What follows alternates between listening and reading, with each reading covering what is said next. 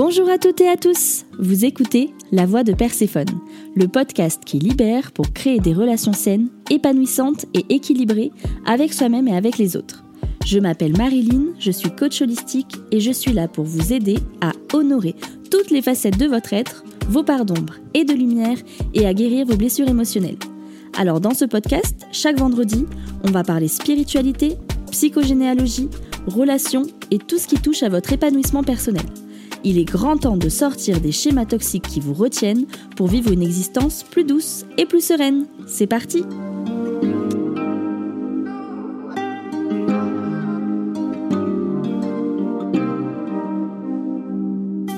Hello tout le monde, j'espère que vous allez bien.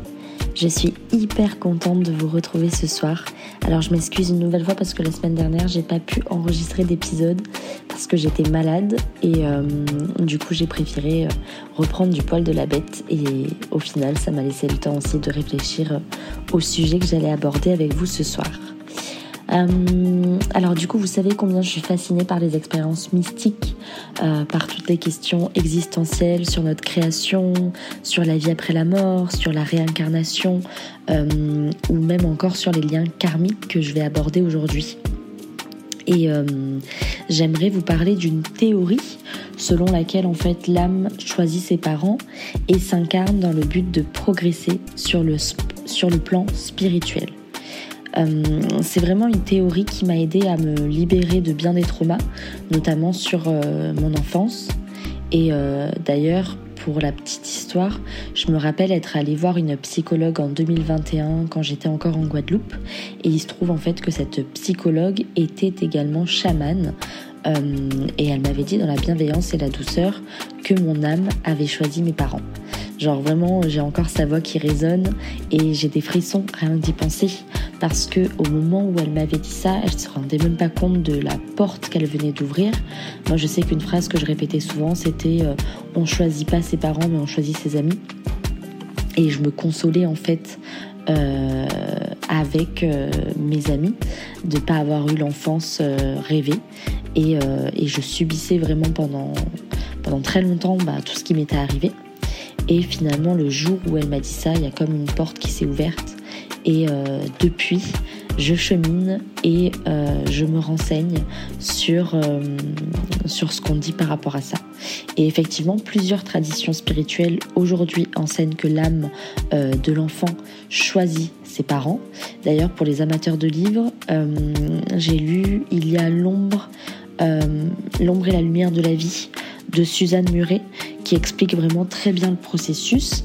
Alors c'est un livre qui peut être compliqué à lire par moment, mais c'est une femme euh, que j'ai eu l'occasion de rencontrer quand j'étais à, Montréal et euh, elle canalise en fait depuis une trentaine d'années avec euh, des êtres venus d'ailleurs, mais également aussi avec sa, grand-mère défunte et c'est absolument transcendant comme lecture. Ça explique plein de choses, c'est rapide à lire, c'est sous la forme de questions-réponses. En fait, elle a, quand elle a commencé à canaliser, elle a posé énormément de questions.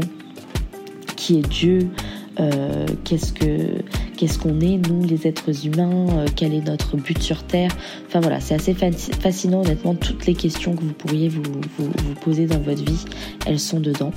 Et euh, bah moi ce soir je vais essayer de vous expliquer à travers cet épisode ce que j'ai compris des différentes recherches que j'ai faites.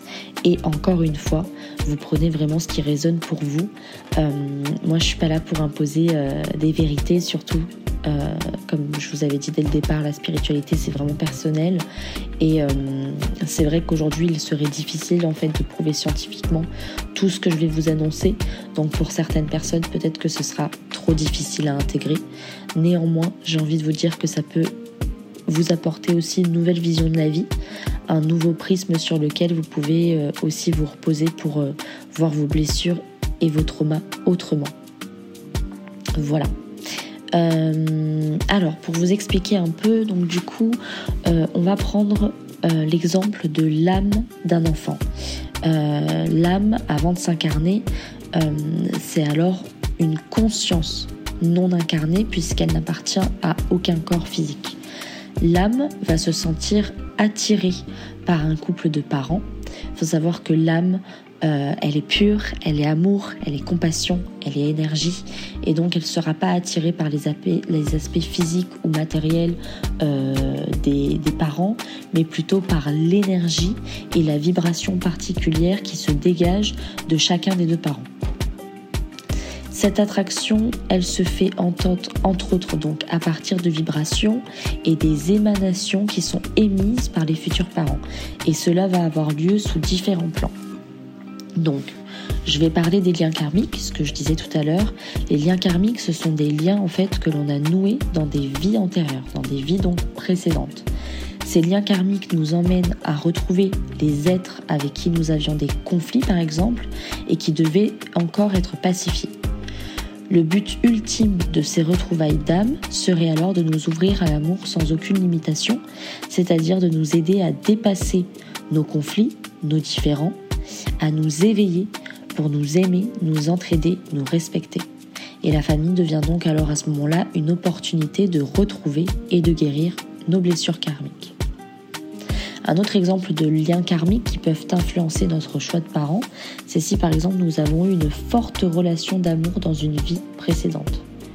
En fait, pour continuer à faire perdurer cette expérience et cet amour, on peut être amené à choisir la réincarnation de la personne aimée dans cette vie. Et là, ce n'est pas le choix sur la base de la vibration des parents qui est prépondérante, mais plutôt sur la base de la proximité spatiale et temporelle avec la personne dont on est relié. De même, des âmes d'un même groupe, elles peuvent s'incarner à proximité les unes des autres car elles ont décidé d'accomplir quelque chose ensemble. Certaines âmes vont également choisir des parents dont elles savent qu'elles pourront les aider à évoluer, comme par exemple euh, on va prendre l'exemple d'un enfant qui est le fils d'une mère toxicomane, qui par sa seule présence, sa seule naissance, va aider sa mère à se sortir de la, de la toxicomanie. L'âme peut aussi être attirée par des parents dont elle sait qu'ils pourront stimuler l'expression de ses qualités et l'aider à exprimer ce qu'elle est venue vivre et accomplir sur Terre. En fait, ce qu'il faut comprendre, c'est que la plupart du temps, l'âme quand elle choisit de s'incarner, elle vient avec une qualité qu'elle souhaite particulièrement venir exprimer et ou stimuler et ses parents et son entourage vont en fait l'aider dans ce sens. Par exemple, on peut parler de compassion, de lâcher prise, de tolérance, d'amour universel. Et chaque membre de notre famille est alors là pour nous aider à révéler, à développer ou à transcender un aspect de nous-mêmes. Dans ces conditions, lorsqu'une âme va décider de revenir sur Terre, elle va alors rencontrer ses guides, ses guides spirituels, afin de définir ses choix d'incarnation, c'est-à-dire les facettes d'elle-même qu'elle va souhaiter expérimenter et développer, les leçons qu'elle a besoin d'apprendre et ce qu'elle choisit de venir guérir, créer, partager et accomplir dans la vie à venir. On dit, euh, ça aussi je l'ai beaucoup lu, que entre 0 et 7 ans, on peut se rappeler de nos vies antérieures, mais qu'à partir de 7 ans, on oublie délibérément tout ce qui nous est arrivé et tous les choix qu'on a fait pour pouvoir euh, laisser place au libre arbitre. Parce que si on savait tous, là maintenant, ce qu'on était censé faire, et eh ben en fait, il n'y aurait plus de libre arbitre et ce serait trop facile. On n'aurait pas en fait les leçons euh, qu'on est venu chercher. Mais c'est aussi pour ça que j'ai la sensation que quand on est pleinement aligné à ce qu'on veut faire, c'est comme une sensation déjà vue. C'est comme si c'était déjà, c'était déjà là en fait. Moi, c'est pour ça que ça me fait rire des fois euh, quand euh, je prends par exemple le coaching, l'accompagnement. Euh, c'est comme une sensation de ok, ça fait peut-être huit mois que j'accompagne, mais mon âme, elle, ça fait peut-être des centaines d'années qu'elle est sur ce chemin-là.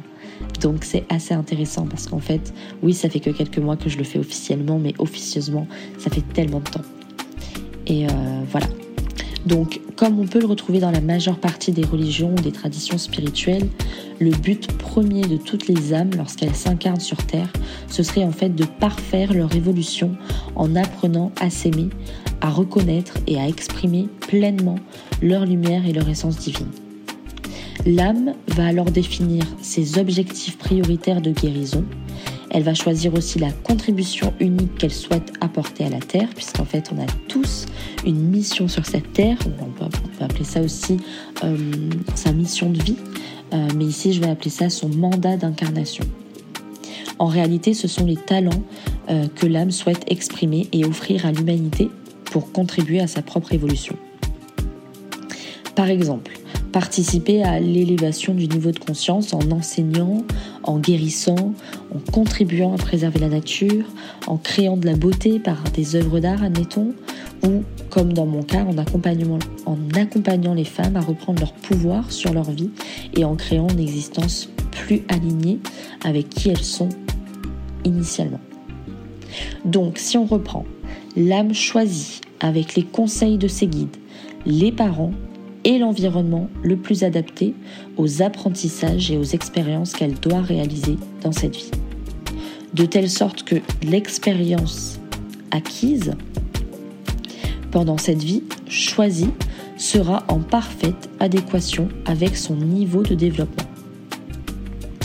Cependant, il arrive que l'âme ne choisit pas la vie future selon les conseils de ses guides. Soit elle choisit une vie plus difficile que ce qu'elle est apte à assumer, afin de pouvoir en fait augmenter l'acquisition d'expérience et ainsi diminuer le nombre de ses réincarnations. Mais à ce moment-là, elle prend le risque de ne pas pouvoir la finir. Soit elle choisit une vie trop simple et l'ennui risque tout autant de la finir prématurément. Souvent, l'âme va choisir un environnement familial et social euh, qui lui assure la rencontre de certaines difficultés qu'elle a à revivre afin de les transcender. Comme je parle depuis le début, transcender les blessures. Elle choisit alors les parents qui pourront faire émerger à la fois le meilleur d'elle-même, mais également les parties les plus sombres pour qu'elle puisse les conscientiser et s'en libérer. Au-delà des parents, l'âme peut également être attirée par une lignée familiale avec ses forces et ses problématiques, mais elle peut également choisir un pays et un contexte historique. Quand l'âme fait ses choix d'incarnation, elle choisit donc les blessures karmiques qu'elle souhaite retrouver pour avoir une nouvelle opportunité de les transmuter. Cela signifie qu'en choisissant ces blessures, elle sait qu'elle va attirer à elle de façon quasi magnétique les parents les circonstances et les rencontres qui vont les réactiver. Comme le but de l'âme à son niveau le plus élevé est de s'aimer et de s'accepter, quelle que soit l'expérience vécue, elle va retrouver le même type de difficulté dans une incarnation suivante pour avoir une nouvelle opportunité de rencontrer, d'accueillir et de dépasser cette blessure et les jugements associés, et cela autant de fois que nécessaire. Lorsque l'âme fait ses choix d'incarnation, elle n'est pas en contact avec ses mémoires karmiques. Donc, tout lui paraît léger et facile tant elle est reliée à sa source divine. L'âme est confiante en ses capacités de réaliser son plan d'incarnation, de dépasser ses anciennes erreurs, d'apprendre ses leçons, de développer les, qualités qu'elle a choisi de développer et d'accomplir ce qu'elle souhaite pour aider la Terre. En fait, elle sait que l'incarnation lui offre une puissante opportunité d'expérimentation et de croissance.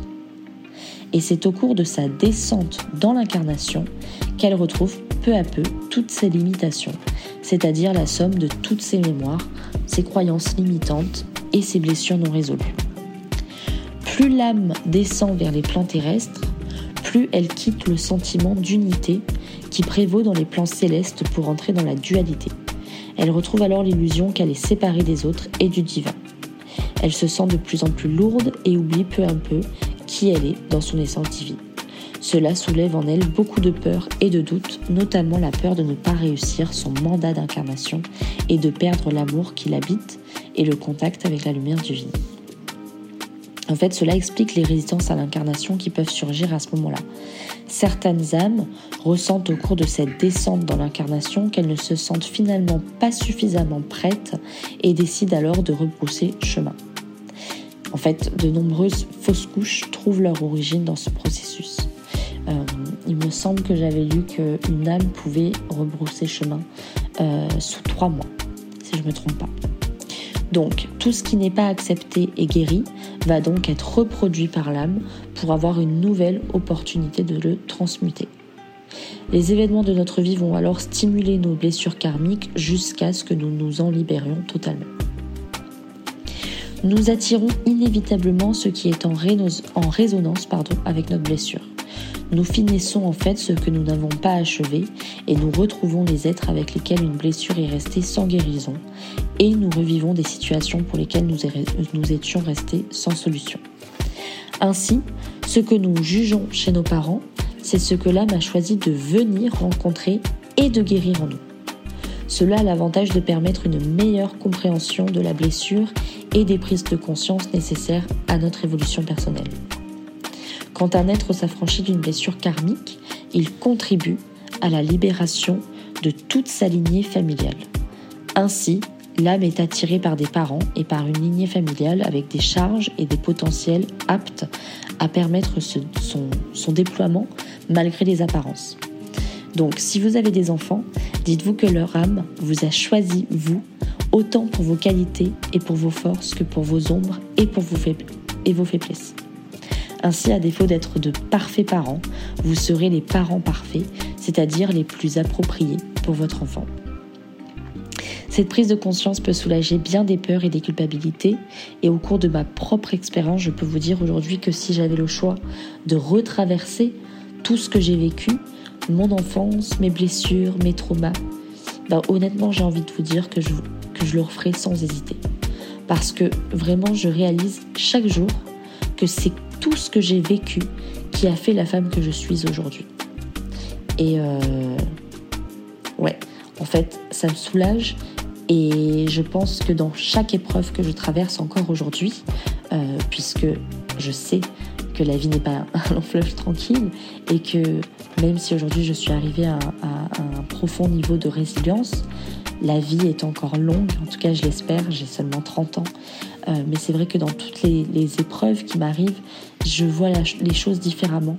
Euh, je ne sais plus si j'en avais parlé dans, un précédent épisode de podcast, mais voilà, la, dernière expérience pas fun du tout qui m'est arrivée, c'est d'avoir trouvé euh, ma, grand-mère qui avait fait une tentative de suicide.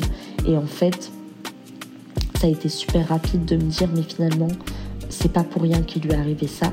Et effectivement, c'est parce qu'elle a été prise en charge après dans un hôpital que la famille a pu être de nouveau soudée par rapport à ce qu'elle vivait.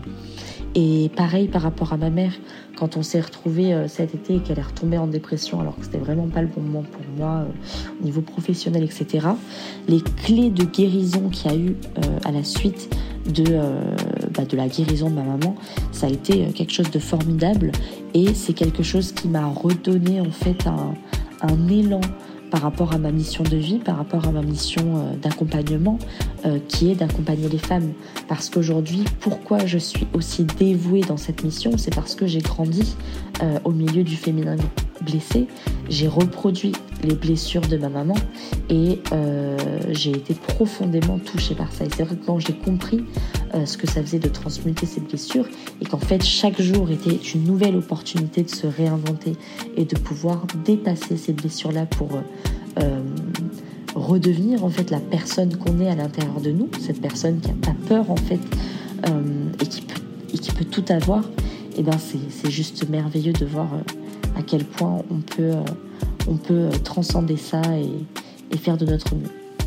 Voilà, j'en profite également pour vous dire que j'organise une masterclass qui est complètement offerte le 17, euh, 18 et 19 décembre à 20h heure française. Pour vous inscrire, il suffit d'aller sur euh, le lien qui est dans ma bio sur Instagram ou sinon vous tapez www.lespersephone.com euh, slash masterclass masterclass pardon avec un autre slash et vous tomberez dessus. Il suffit juste de vous inscrire et vous aurez un mail de confirmation. Euh, c'est une masterclass où on va vraiment faire le bilan de l'année 2023, où on va parler justement de nos blessures, de nos échecs, de tout ce qui s'est passé, de toutes les leçons qu'on doit tirer de cette année pour pouvoir planifier notre année 2024 avec de nouvelles actions et enfin manifester à nous tout ce que nous désirons. Voilà, donc écoutez, j'espère vous y voir nombreux, ça va être euh, juste génial, j'ai vraiment hâte. Et euh, en tout cas, j'espère que cet épisode vous aura plu. Euh, n'hésitez pas à me dire ce que vous en avez pensé en commentaire, et puis je vous fais plein de bisous, et je vous dis à la semaine prochaine pour un nouvel épisode.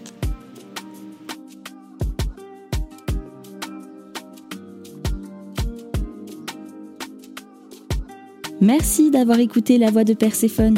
Si vous voulez en savoir plus sur mes accompagnements, n'hésitez pas à aller jeter un œil sur mon Instagram, les underscore Perséphone. Si vous avez aimé cet épisode, vous m'aidez en le disant. Alors n'hésitez pas à réagir, raconter votre expérience ou poser vos questions en commentaire. La voix de Perséphone revient vendredi prochain. À bientôt!